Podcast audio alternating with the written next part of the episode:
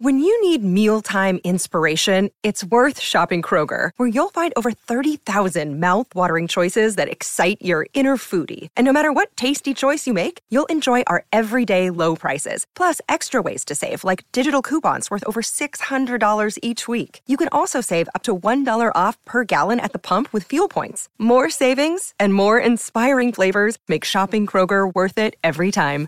Kroger, fresh for everyone. Fuel restrictions apply. Hi, I'm Tracy Koga, and thanks for downloading this podcast from ilikeyou.com. If you can, give us a follow or subscribe.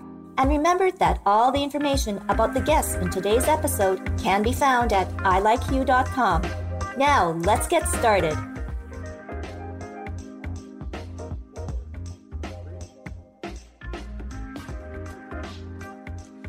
Hello, everyone. Welcome to the Hue Virtual Chat. We are now in February. We've dodged the bullet of January, and hey, according to my calculations, two, maybe three months of cold, hard winter weather. But hey, doesn't matter. It seems like it's Groundhog Day. And actually, yes, today is Groundhog Day. So that might be our first topic of discussion. So let's open the doors to all of our lovely ladies joining us once again. I see Linda. I feel like I'm from the Mad or from Romper Room. I see Linda. I see Kirsten. I see Charlotte. And oh, I see Susie. And I would like to welcome Sheila Harris. So, welcome, Sheila, to the Hue Virtual Chat. Uh, you are on mute, so you can just unmute yourself. You Am I still on mute? No, you're unmuted now. We can hear. Perfect. Yes. Good good morning and happy Groundhog Day, ladies. Did you realize that? and doesn't it kind of seem like Groundhog Day because we all have the same background? Susie's nodding her head. Oh, hi, hi, Linda. No, um, so I want to actually first uh, thank Linda who has connected us with Sheila, Sheila Harris. And Sheila, I know you've got an interesting title, and I have to look down at my notes. Senior Digital Transformation Consultant with Capstone Ridge. Um, I, I don't know about the rest of you, but I kind of need a little bit of an explanation on that title. yeah, it's uh, it's a mouthful. Yes, it's probably my longest title that I've had to date. But uh, yeah, basically, what I do is I help businesses make changes to their organization, and a lot of that has to do with systems, of course, right? Because mm-hmm nowadays if we're working in business we're using a system. So that's kind of the digital transformation part. Um, so a lot of what i do is we have manual processes and i work to automate those processes and make sure that whatever system they're using is supporting the activities of the business. Uh, but there's also a lot of like people stuff too like change management type stuff and project management. Um, yeah so it's what I like about it is I get to do a lot of different things like on every single engagement and at any organization. So it keeps me very interested, keeps me busy. And my goodness, I mean, even pre COVID, there were a lot of businesses changing, right? And then I don't know, I guess quickly, how did 2020 factor into your line of business? How did Oh, yeah, there's been huge adoption on um, stuff like you know Microsoft Teams, on using Zoom, all of those you know the the working remotely business. Yeah, it's been a huge boom uh, in the past year. Everyone's been really really busy. Um, to be clear, a lot of business had like they had plans to sort of you know go to remote work to make things more automated but um there you know the pandemic was a real catalyst for all of that happening very quickly so well, and it was interesting too because I did when I um, did the initial invite, and what I want, wanted to sort of talk, about, kind of segues into that, and it's about biases, and biases. You know, by the water cooler, talk in the office, toxic energy. We've all heard kind of that and have experienced it, especially in an office atmosphere. Um, so I'm gonna, yeah, start with you, Sheila. Now we're kind of in this world, yeah, where we're working remotely. So for some that had, you know, bad experiences and whatever in the office, for some working at home is a safe place. But then again, too, it has a different kind of effect, though, right, on on people. And so I'm gonna start with you on. I, it's an open-ended topic. you kind of laugh. You mentioned that you kind of did a um, a presentation on bias too as well. So um, fill us in on, I guess we'll start with the office biases men, women, gender based, you know, ethnicity, all of that. Yeah, you know, it, it is an interesting question. Um, so I uh, am Indigenous and I work in tech, and I have for 20 years worked in IT. And um, you know, I myself have been sort of uh, biased against in any number of scenarios. Um, but where I, really kind of worry about is is what my biases are, because as far as I'm concerned, that's really the only part that I have control over. So you know, um, a lot of my journey has been about recognizing my biases and and making sure that my decisions are not based on them.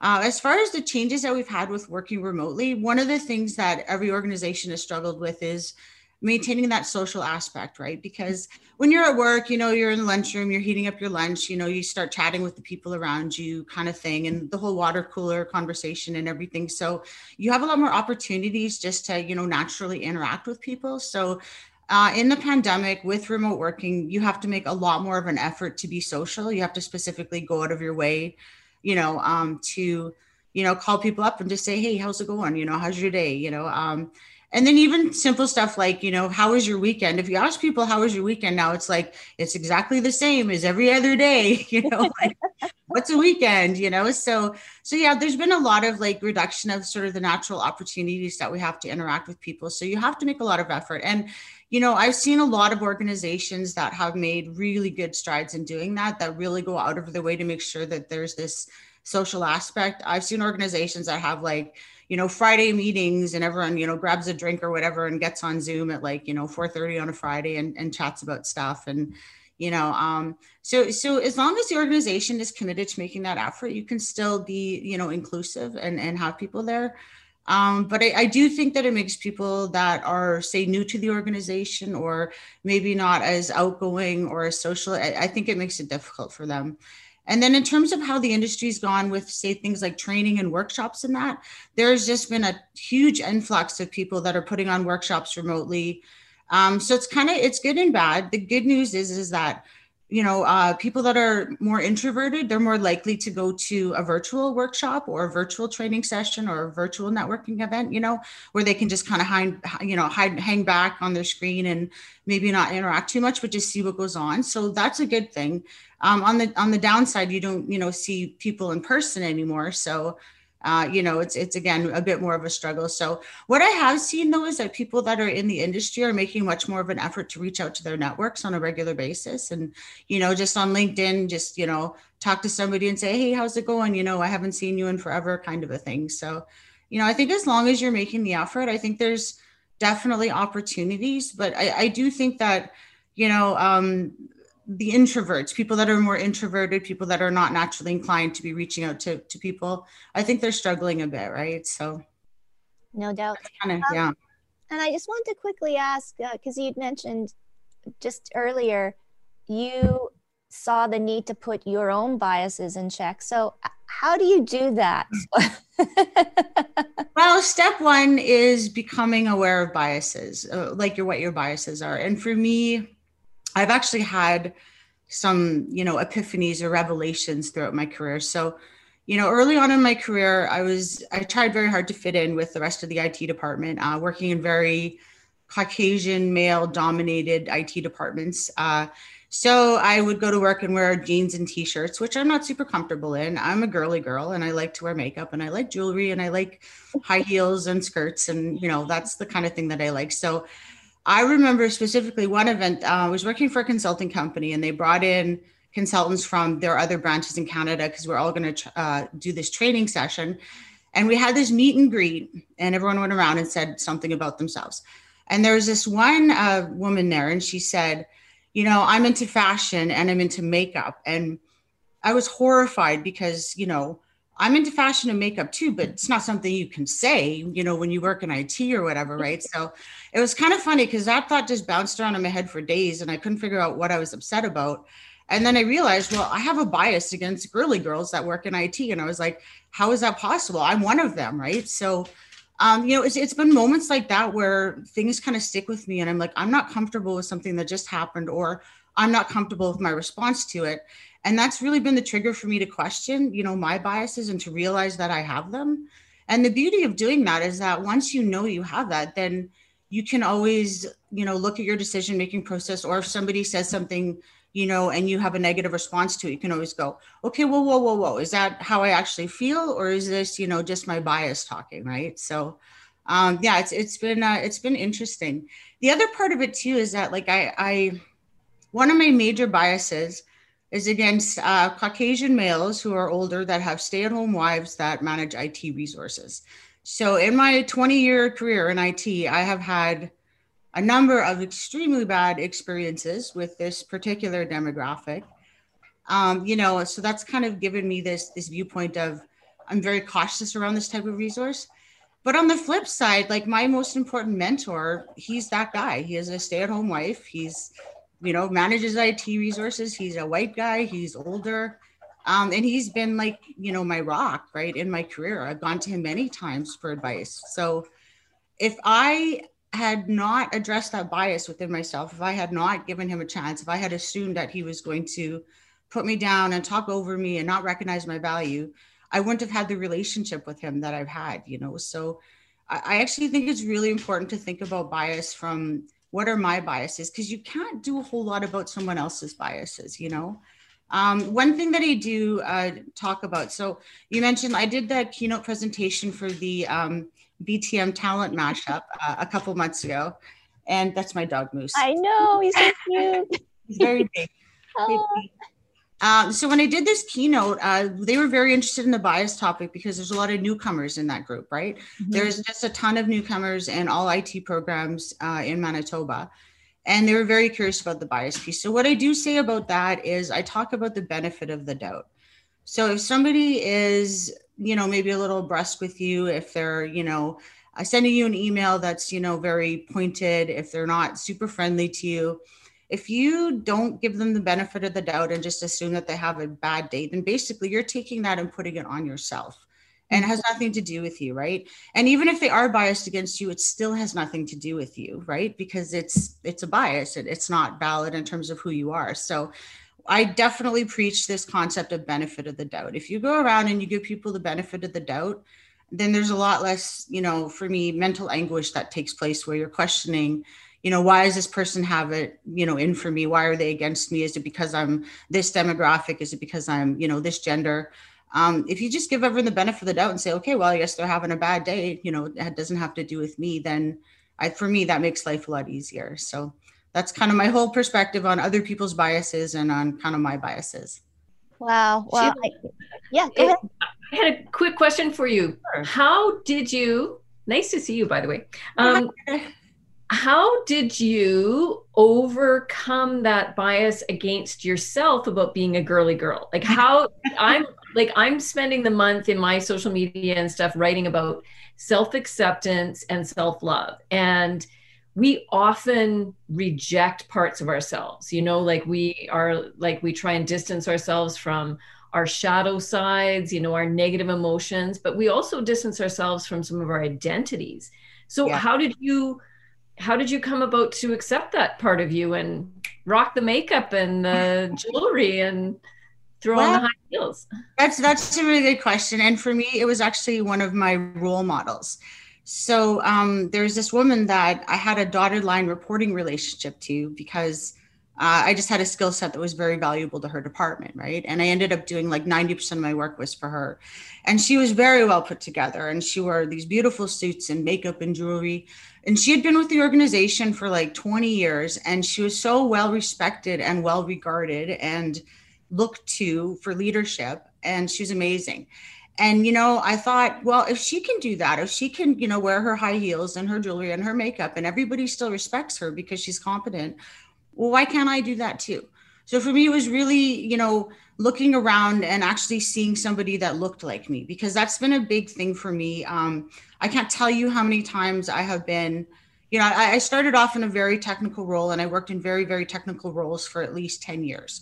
The last 10 years have been more about project management, change management, business analysis. But initially, I was a software developer. And at any given meeting, I would look around the room and there was only one of me. Uh, I've been in so many meeting rooms where it's me and 10 dudes, right? Um, and that's difficult like that makes it hard for me to use my voice and i've, I've had meetings where i'm just terrified that someone's going to ask me a question because i feel like if i you know say the wrong word or use the wrong phrase that everyone's going to assume that i have no idea what i'm doing that i'm incompetent right so um yeah it was really important for me just to see somebody else that you know looked like me or you know looked like i wanted to be um and it was really her it was really her being a role model and no matter what she wore, I mean, I'm sure she could have showed up in jeans and a t-shirt and she still would have been well respected because she was just so, you know, competent, right? And mm-hmm. capable. So I don't know. I think the role model piece is really, really important. Um, it has been for me, certainly, you know?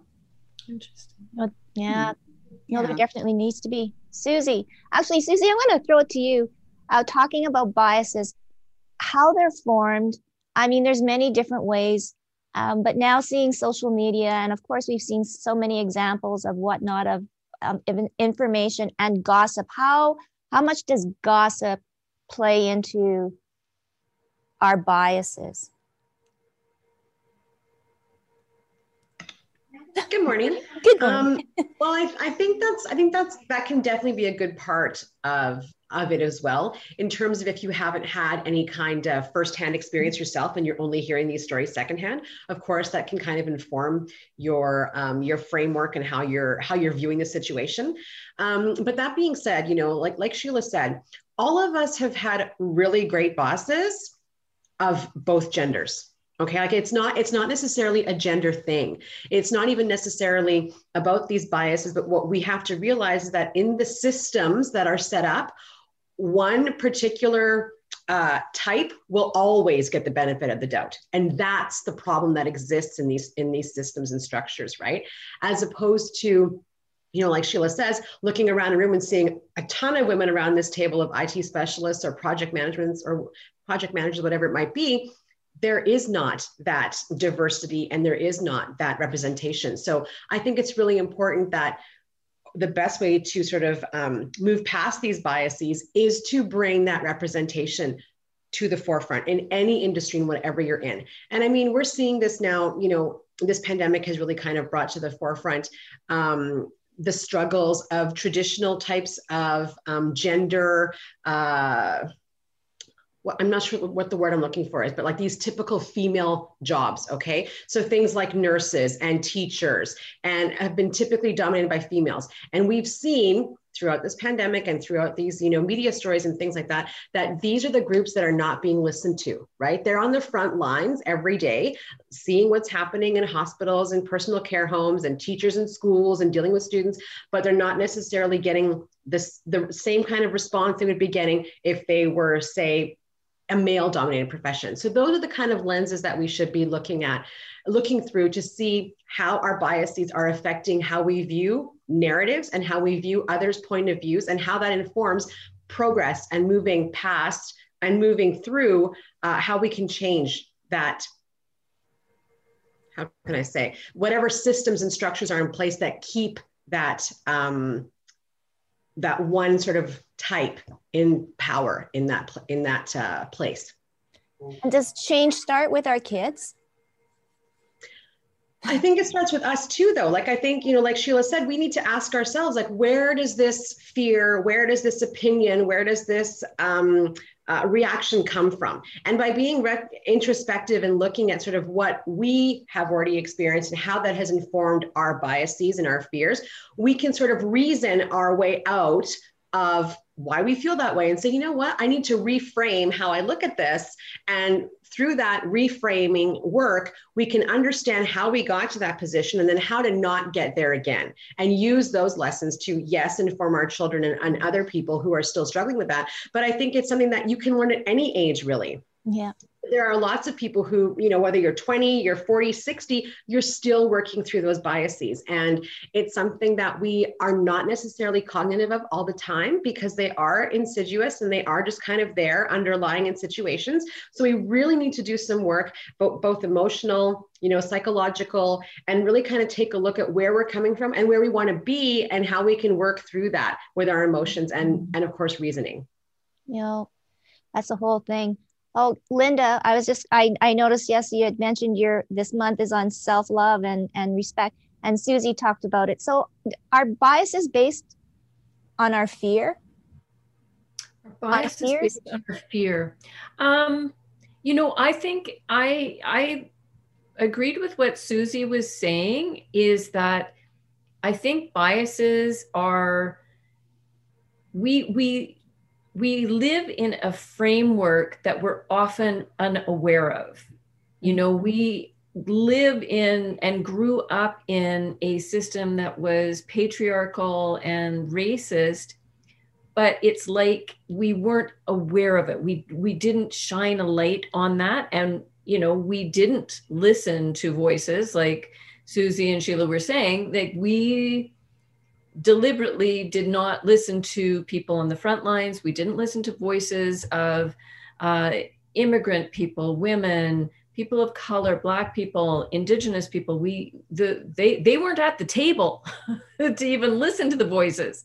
Um, so i think uh, bias exists everywhere. It exists within us. And the more we shine a light on it and the um, the more we are willing to i love this theme is to admit our own biases the stronger, uh, the better chance we have of dismantling the framework that supports only one person's, you know, white male rise to power. If we can look at our own and realize um, this is how we grew up, we have a lot of unlearning to do, we have a lot of awareness.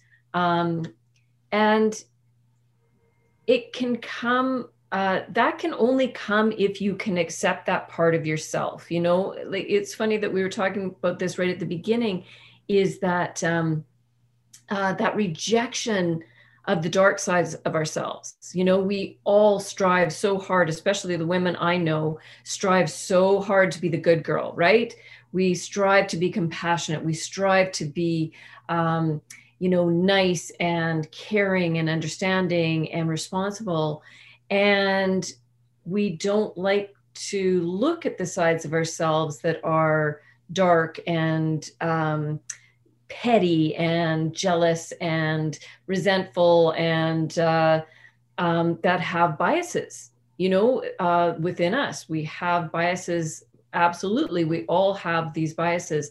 Um, so if we can look at ourselves a bit more as a whole person and accept those parts of ourselves you know uh, within ourselves accept that you know um, that that doesn't make you a bad person but to become aware of it and um, and shed some some self-love uh, and allow ourselves to be whole people i think then we have a much better chance of change and transformation about those parts that uh, definitely need it, which is recognizing bias, making sure people are asked uh, to the table, who's doing the asking, even to come to the table. Um, do we need to make a bigger table?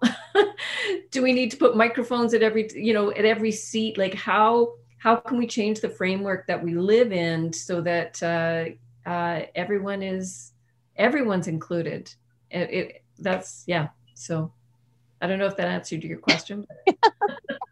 well, it just made me want to go yell and scream and yeah, do everything that we yeah, you're right. You know, trying to be perfect, trying to be good, empathetic, sympathetic, caregiver, whatever. Sometimes I just want to go, ah, get away. But that's not quite it. But um, oh good. Charlotte and Kirsten are back. So bias in your realm of mental health, it's that's like a it's a huge thing it's it's huge and and and, and you know and one that you know yes granted we're trying to slowly fix um but yeah like the whole bias and and the fear of mental health issues and and having someone that's you know not quite right and everything like that um i guess what are some of your words of of wisdom especially during this year of covid Charlotte and, and Kirsten dealing with families. And, you know, um, it's a it's a hard, slippery slope on both sides, both for the person with mental health issues and for their loved ones and family members, not to try to be biased. And yeah, and how can you be unbiased as a parent? oh, that's like about 10 questions. I'm sorry. okay, you can go have your glass of wine, Charlotte. oh, you know what? For, I and I'm going to switch it back to Kirsten. For, um, yeah. One of the things we spend a lot a lot of time in biases in our training, and um, biases aren't out of fear. I mean, we all have biases. I mean, I'll say to you, puppies or kittens. Yeah. You know, each of you guys has a, are you a puppy or a kitten person? Um, that's not a fear. Um, are you a salty or a savory? I mean, this, this is just what makes up who you are. Um, I love what Sheila was acknowledging that we all have them and just being aware of them. So, um, so I just, I just wanted to tease that fear thing yeah. out of it because, you know, I don't want you to think it's always a scary thing, biases. It's just, that's just makes up, you know, part of who you are.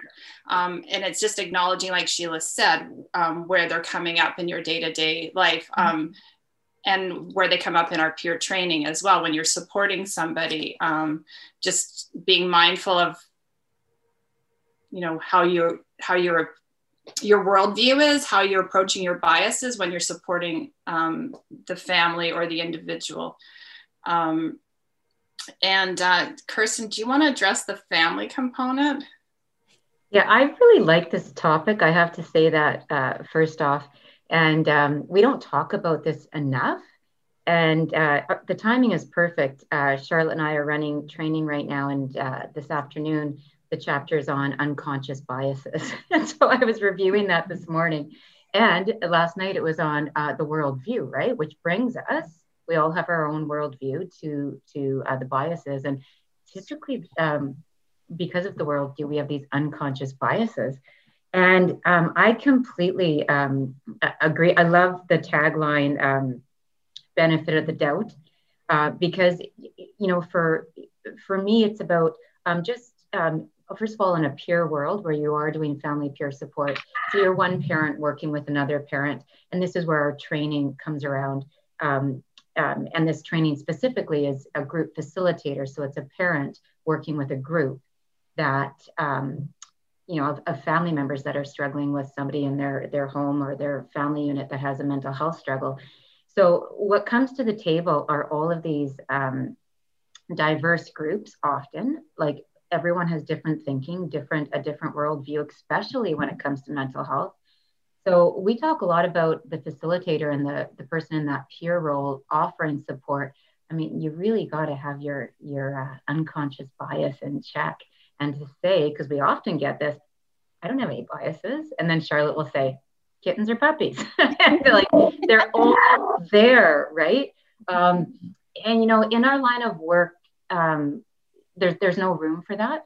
Um, but we, we also have had the luxury of having some really exceptional experiences um, where, um, I mean, there's, you know, those unconscious biases get really shaken and you're proven so wrong. And I love those moments um, when it comes to mental health and family members, there's a lot of interesting things how people view that.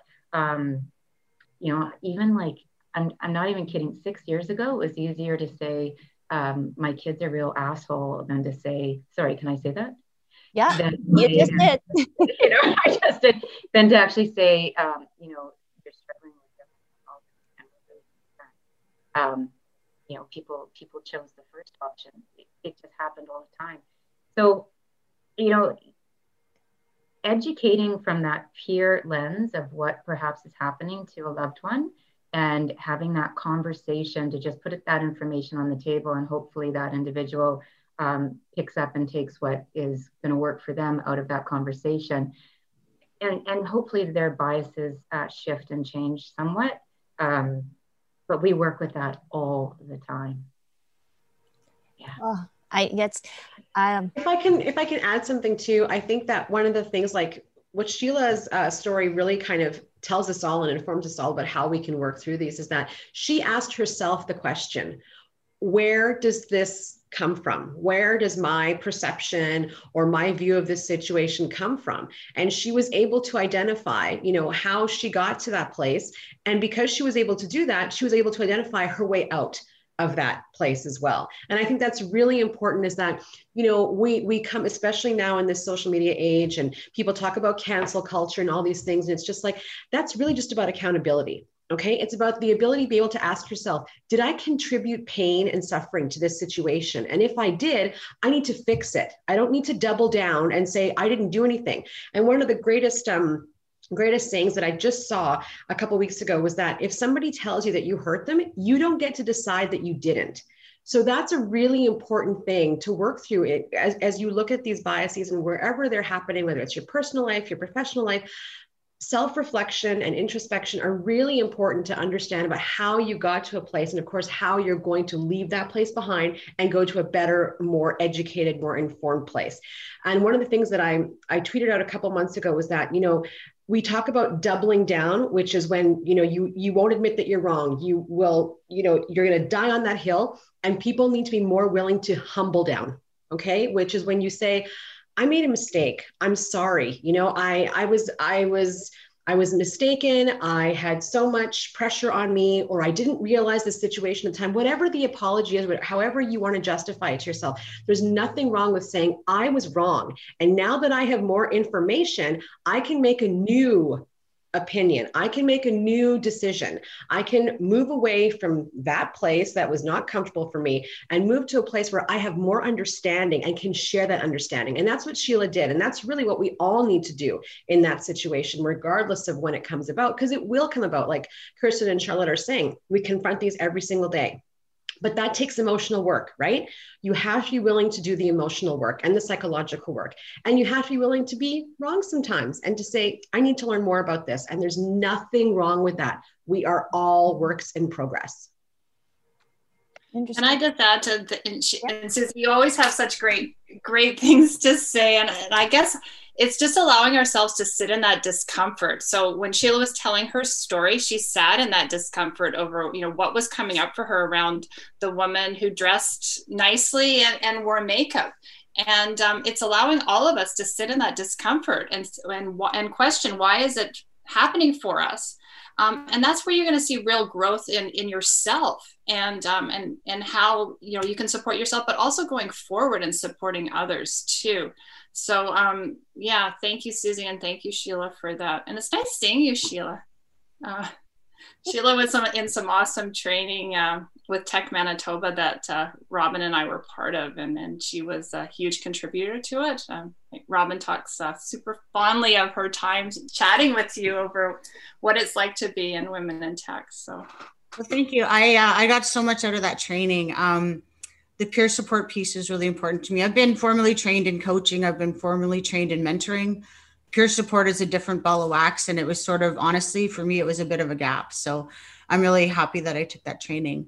So i do want to say something about this notion of bias in terms of how do we get past it? So for me you know it's been when something sticks in my brain or something's bouncing around i know that there's something there that i have to look at right? And and i haven't always been that aware but you know my in my older, wiser years, you know, I'm at that point where if something sticks in my brain, I know I need to look at it. When I think about bias, really what, how we do away with bias is kind of this notion of diversity and accepting diversity. So diversity is a huge topic in IT and pretty much in every industry. And here's the thing, here's how we sell diversity and bias is we talk about the ROI, the return on investment, because that's a real thing. Um, the thing with business is you can't just go to a business and say, do this because it's the right thing. Uh, we'd love to be able to do that, but that doesn't work. What we have to say is do this because, you know, there's a, um, a return associated to it. So uh, there's two stories I like to tell about this ROI for diversity. And one of them has to do with the seatbelt. So when the seatbelt was created, and it was created by a woman, um, and it actually she tried to patent it, but you know nobody was going to put it in until her patent had expired. So once the patent expired, the car companies decided to put it in, which I think is really interesting. And I don't know if that would have happened had she been a man, but for whatever reason, they completely wanted to cut her out of you know making any money on this invention. But when they first started testing the seatbelt, they tested it with with with men and not women. So what happened is when they rolled it out, it didn't work for women at all because women are shorter and they're smaller and you know, they had to go back to the drawing board and rework the, the whole thing entirely, and it cost them a ton of money. Now, if they had had a diverse testing group, including, you know, women, that wouldn't have happened. The other story has to do with Mattel and this Barbie doll that they released. It was a talking Barbie doll, and you pull a string and she'll say, you know, one of whatever six phrases. Now, one of the phrases that they programmed her with was math is hard. Um, and you know, that, yeah, yeah, I know, right? You know, so so what happened was they didn't have any female testers, I guess, or people approving this product that were female. It went to market and there was a huge backlash against Mattel and and their stock share actually like the cost of their stock dropped over it. People were were really upset, you know, um, because it felt like it was you know disparaging to women and their ability to do math like when you have a gi joe doll and you pull on a string he doesn't say math is hard you know um it is hard fine but like it just it felt wrong and it cost them a ton of money it did and they had to do a whole bunch of apologies and this and that so so when i think about bias you can remove bias by working with diverse teams because when you're working with diversity you can see how everybody contributes and everyone contributes differently but it's all you know completely valid. And if you don't, it's going to cost you. There is a return on investment associated to, you know, not having a bias and to incorporating diversity into your teams. So I wonder how we take that concept of ROI and apply it to other fields like mental health. Like chances are, I think if you, if you are not biased against the people that you're working with, you get better results across the board, right? But like, I guess, how do we document that? How do we communicate that? How do we prove that to everybody and show them there is an ROI to removing bias from your situation. Sheila, you know, I the the example that you were giving about the Barbie, um, and you know, we we talked about you know having a seat at the table. What what it makes me wonder though is you know you had said um, maybe there weren't any women in the room. Well, maybe there were. Mm-hmm. I mean, that that doesn't necessarily. I, I know plenty of women who um, who are not feminist or who who would agree with that statement math is hard wouldn't see the problem in it um, so it could be that. There there could have been women in the room and they would have agreed with the cult, corporate culture that they were in and say yeah that sounds good. Put that out there. Or they were in the room and they didn't feel comfortable confronting the people in the room and speaking up. Like uh you know i know i'm sure that everyone here has not spoken up at different points in their lives. Been in a meeting something was happening. Okay maybe not all of you but i can speak for myself. I won't even put that on all of you. I know there's been many times where something's been going down and i didn't feel like i could speak up and couldn't deal with the fact that you know um, what if somebody's mad at me? What if somebody doesn't like me? What if they you know what if i'm cast out of the group and you know i'm you know i think there's so many things that go into why we don't speak up. Um, so i think even what i had said before having people at the table is one thing but then empowering people to speak up um, being okay with, as what Charlotte said, you know, sitting in discomfort, um, sitting in the discomfort that, yeah, I might say things that people don't like, and uh, somebody in this room might not like me, and I'm going to say it anyway uh, because I believe in this. I believe so strongly in this uh, value. Um, that's a whole other set of uh, life skills that uh, we we all need and I know it's taking me many years to get to the point where I uh, I'm comfortable speaking up and I'm comfortable. Um, you know, if people have problems with what I say or if uh, people object, um, being able to own that and and still carry on. You know, before when I was younger, if I thought somebody was, um, um, you know, not liking me or thinking that you know who does she think she is saying that you know all of those things would stop me in my tracks and i wouldn't move forward. And it took me a long time to get to a place where you know i could sit in that discomfort and uh, speak up and and uh, yeah. So it's it's something that i see that um yeah i know that that was a struggle for me. And i'm i i that is something that is one of my big reasons for trying to help other women in business or in workplaces, you know, get that kind of confidence to um, take those risks. Yeah. Well, I think it's a, it definitely is self confidence.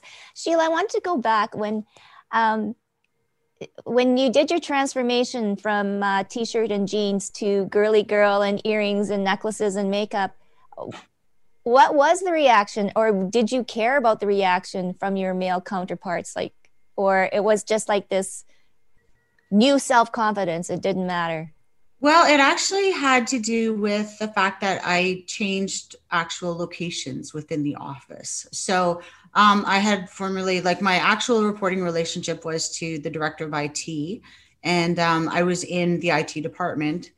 And then, uh, yeah, basically what happened was uh, my dotted line reporting boss decided to move me over to her department.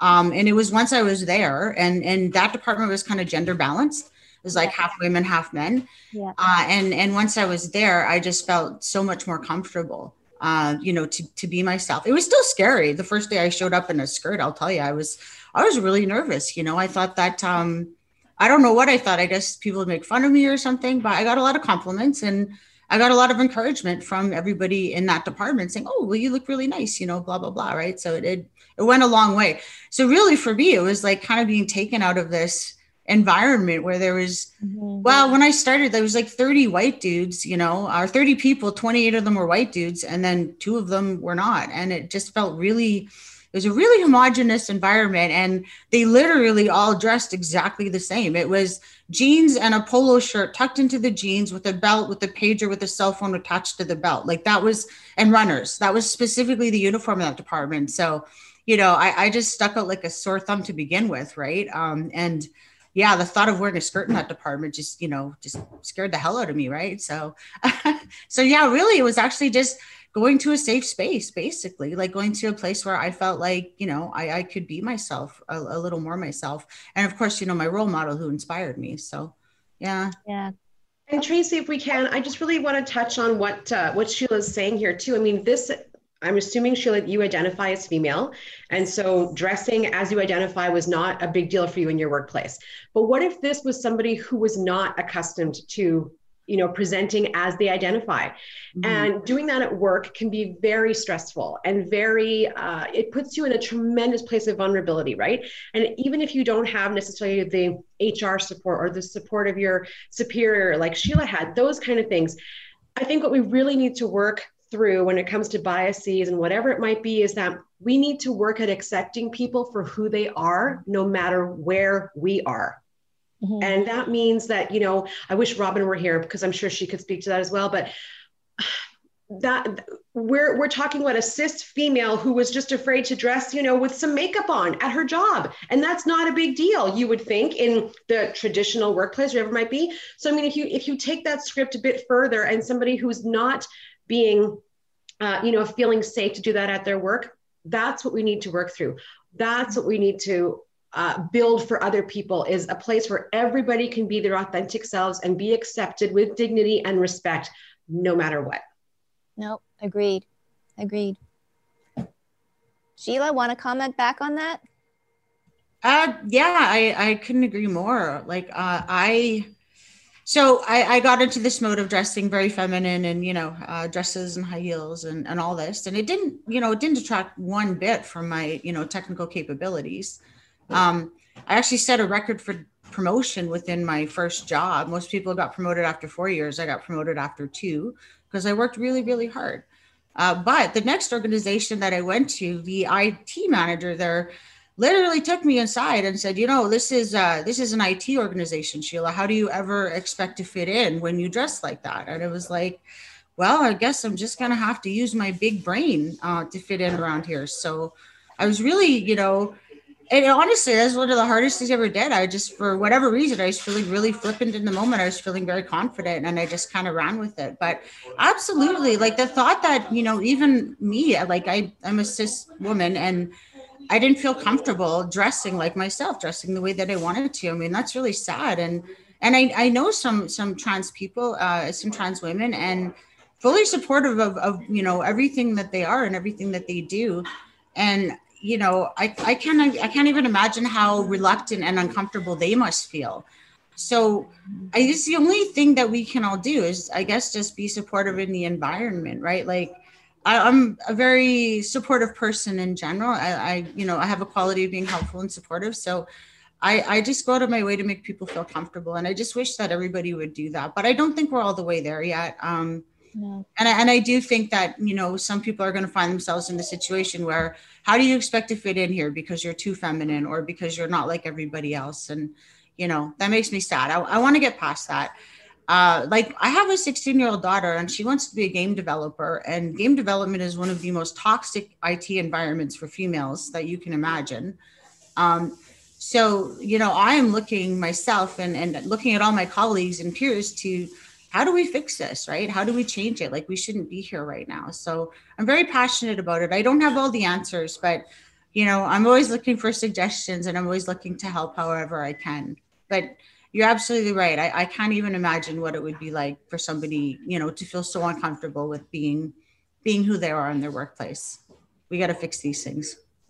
Well, that, my um, my my friend Amanda Jetté Knox, uh, who wrote a best-selling book last year, two years ago now, it might be called "Love Lives Here," and it tells the story of how her daughter um, uh, came out to them as transgender, and then her her spouse did as well. And it tells the story because Zoe was an IT professional as well, and how her workplace completely embraced her new life and you know decorated her desk when she came back to work and was fully supportive and how that really that really like saved her you know her sanity at work and just made her feel so much more um, respected and um, that this was not a big deal you know for her coworkers and that book is such a beautiful example of what happens when we lead with love and with um, that that growth mindset sheila that you talk about about how we just need to ask ourselves how we can do better. And I think that, you know, when you're leading from a place of love and respect, your chances of doing things right just grow exponentially, right? So if we can all do that and embrace that, um, that mindset that you know we're not losing something we're gaining something when somebody is being their authentic selves with us so could it not be and i'm kind of thinking um, because you know you all have careers and and sheila too uh, you know you spend so much time with work that work becomes your family and susie you're quite right like just now learning about this book how her workplace became her family um, so maybe the answer does start with maybe some sort of support peer support whatever systems in workplaces to share stories like Sheila's and to have people like Charlotte and Kirsten come in. So there is that kind of, you know, two way street. But I almost think it because I remember when I was with my company, my crew was my family. I spent more time with them than I did with my own family at home. So if I didn't have the right support system at work, then I would just bring it back home. And so one of my questions to all of you is when does bias become hatred and that hatred turn into racism which i don't know it, it, that to me is a gray area because well it's a spectrum tracy yeah. it's a spectrum right and the, the the toxic end is is hatred and violence. And the the beginning is the bias. And that's but that's the part where we can stop ourselves right? Like that's where we can reason our way out of it. Like sheila says you know ask yourself like why you feel this way? What is it about this situation? Because as we've all you know experienced what you feel about something says so much more about you than who or what you're feeling it about, right? Like that's the key here. And that's where that introspection comes in and going, what is it that I am so upset about that makes me feel you know uncomfortable or you know even hatred or whatever that might be because there's something in me that's missing that is bringing about that feeling. I feel like i'm losing something like i don't have something that i feel i deserve or whatever that might be. That has to do with an internal struggle not what's actually happening out there. Yeah. That i think probably can start you know festering in the workplace or a place where you're spending a great time, amount of time. And you get influenced by your coworkers right?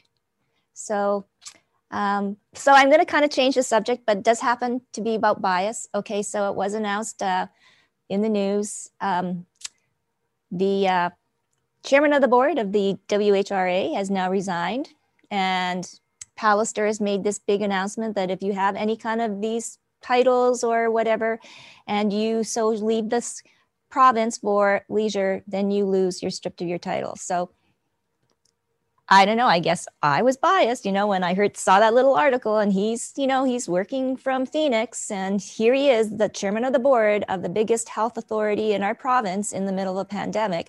I got kind of like, hey, you know, we've been all told, stay at home, um, whatever, you know, and there are other opinions. No, he's still doing his job. He's doing Zoom. He's in all the meetings. He's there, whatever. So I don't know. So there is definitely bias. Kristen's leaning. Okay, go ahead, Kristen. I'm just going to say how ridiculous. That's all I'm going to. I'm completely with you, Tracy. I mean, to have a, a position, um, you know, like chairman of uh, WRHA, and to think that your behavior is not accountable and that um, you are um, exempt from the rest of the population, like all I can say is the gall and um, I'm, I'm just shocked that that that individual even thought well this would be a good idea um, you know and it, and it speaks a lot to your actual integrity and character mm-hmm. um, i mean um, how could you even defend that um, I, I, think I would have a really hard time uh, even telling, well, I would never do it. I'd, I'd, I'd, be up all night. I couldn't sleep because I knew it was wrong, right? Morally wrong so that's my two cents. But if, if you don't agree with me, that's okay as well. But that's my two cents. Linda. You know, it's uh, uh, yeah. I, I mean, it's um, it's it's shocking on one hand, but on the other hand, it's not. You know, um, people in positions of power are often feel that the rules do not apply to them. You know, we we see that. Um, you know, uh, politicians and uh, people who are heads of big companies really do not, you know, they they do feel that they have um, their own set of rules, their own set of like, you know, things that they deem acceptable for them and uh, it, it is a position of of privilege it's mm-hmm. it's um uh and it's it really does ramp run rampant in uh, positions of leadership so you know i think it is our responsibility to hold those people accountable and to say no you know there's not one set of rules for you and one set of rules for the rest of us if we're all hunkering down in Winnipeg in January. We're all doing it together. like that's, that's, that's the one time we can say we're all in this together. We're all in this together. yeah, I, I want to see you at Shoppers Drug Mart with your mask, and yeah, I don't want to see pictures of you in Phoenix right now. You know, no, like no, no, that's that's for our mental sanity, right? Oh my goodness! And then uh, to quickly um, Susie, I want to uh, mention to the um, our photographers, our beautiful, talented, incredibly wonderful photographers that we have world-renowned uh, photographers and ones that are just starting up business. It's been like a crap show for them um, since the get-go, since way back, um, like more than a year ago, and now they're still struggling. So you want to just sort of explain that they're now kind of taking, giving themselves a voice, actually, right?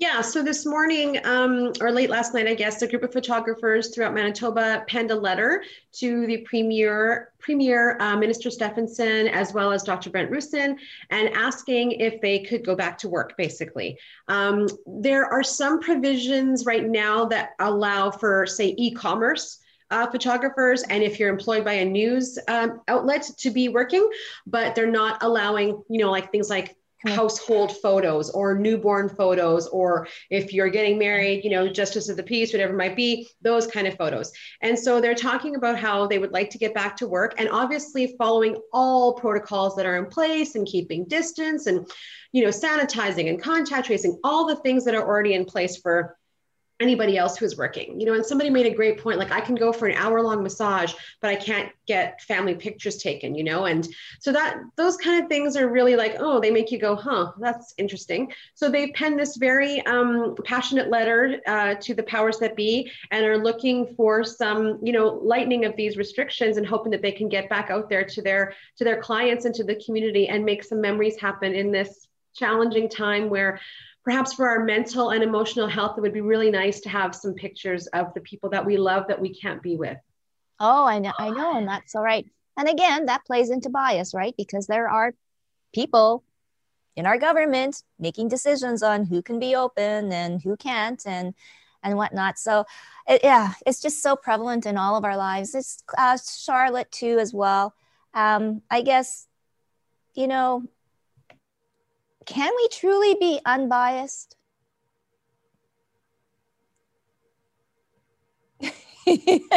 Folks that can't see Charlotte, she's shaking her head, going, no, no.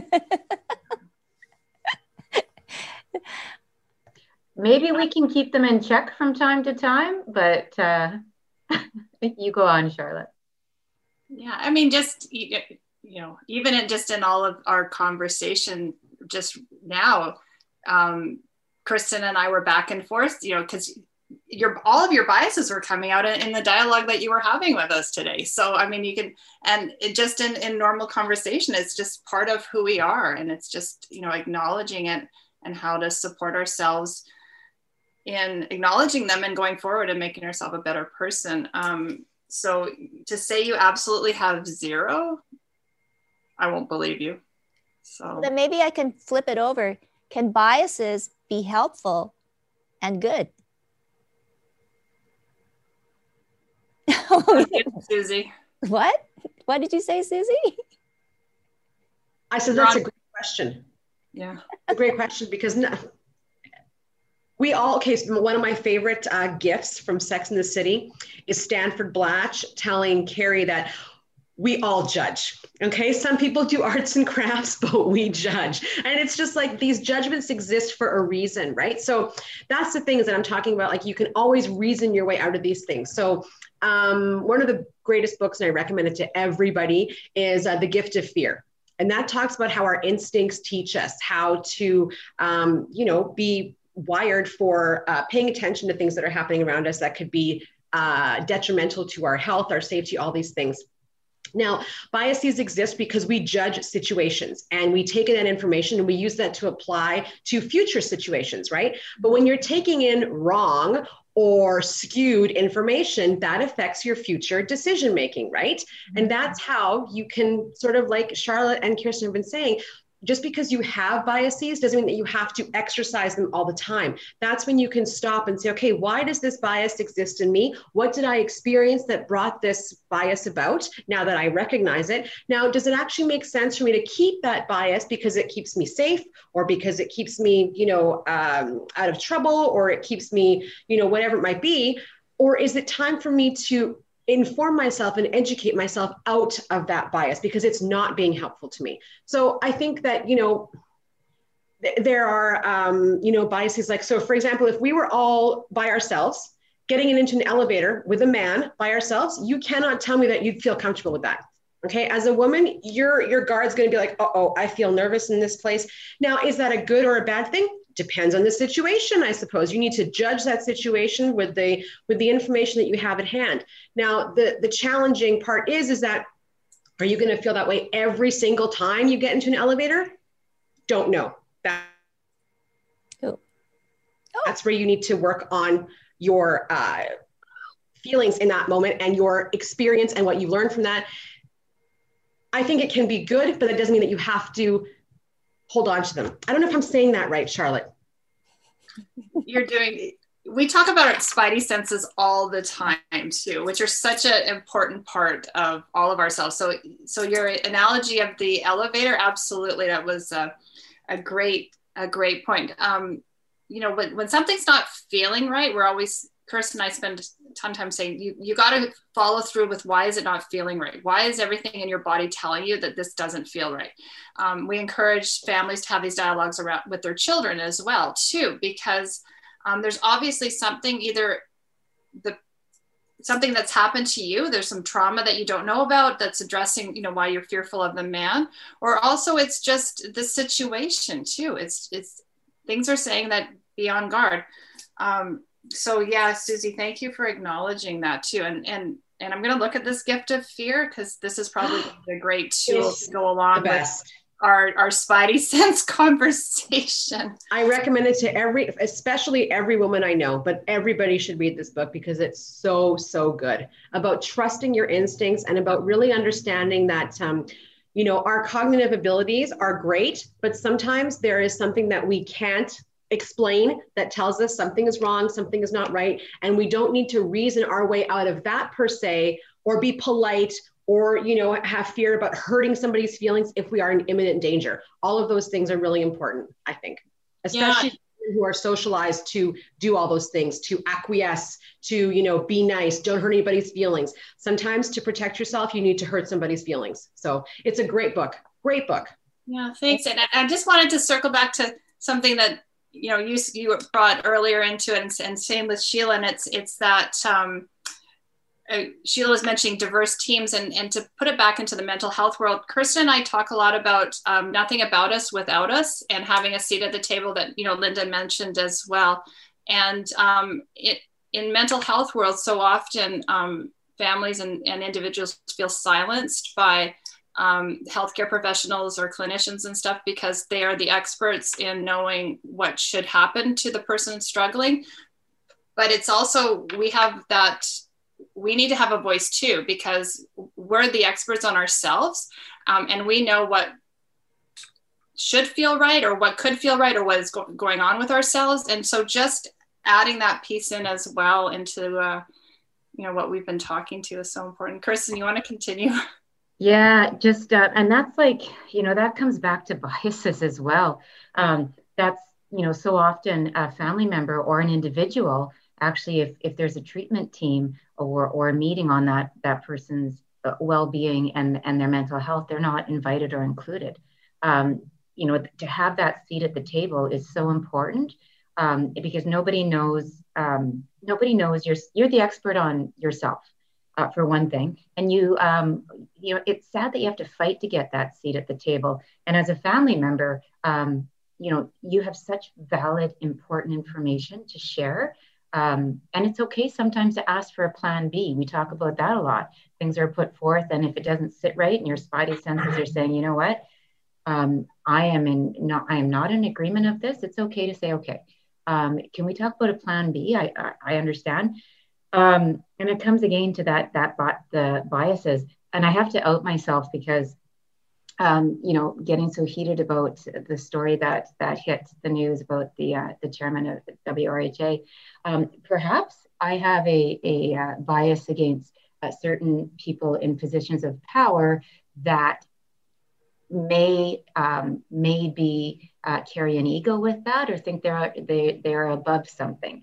Um, so that's a bias that that I have. And when we talk about um, can we can we actually get to a place where we don't have biases? No, we can't. we, they are there. It's it's keeping that in check and keeping that healthy uh, and identifying it, and uh, it all comes from a personal action within.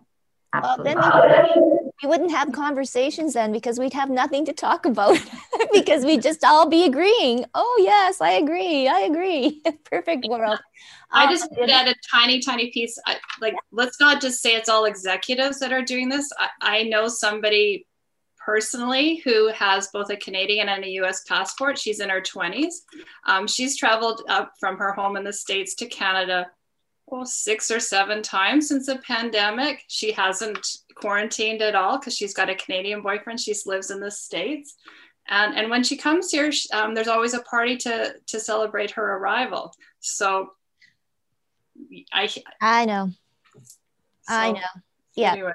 Uh, but you know what? Uh, I think this conversation can definitely continue on. I, it spills on to so many things. That, you know what, Sheila? Thank you so much for joining us. And now you have your open invitation anytime, please.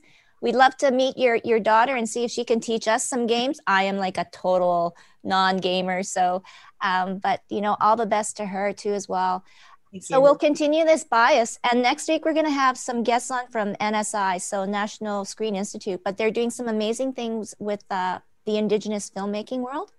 So we'll have uh, Cheyenne from Montreal and uh, KF here from Winnipeg talking about some things. And hopefully, I asked Susie to open the doors up to maybe invite some photographers to really hear their stories and, and see how we can help them once their doors are open too as well because we're all we're all here to support. Okay? So have a wonderful Tuesday. Enjoy this warm weather. We only have I guess I think today and tomorrow and then it goes like to minus 29. So hunker down. Hunker down with your gorgeous little puppy. I'm so jealous, Linda and Charlotte too. Uh, I want a dog. I want a puppy. All right. Okay, we'll see you. Right. Love you all. Take care. Thank you. Thanks, Tracy. You're welcome. Bye, Sheila. Bye, Linda. Bye bye. Thanks for listening. This has been a production of ilikeyou.com. Podcast distribution from the Sound Off Media Company.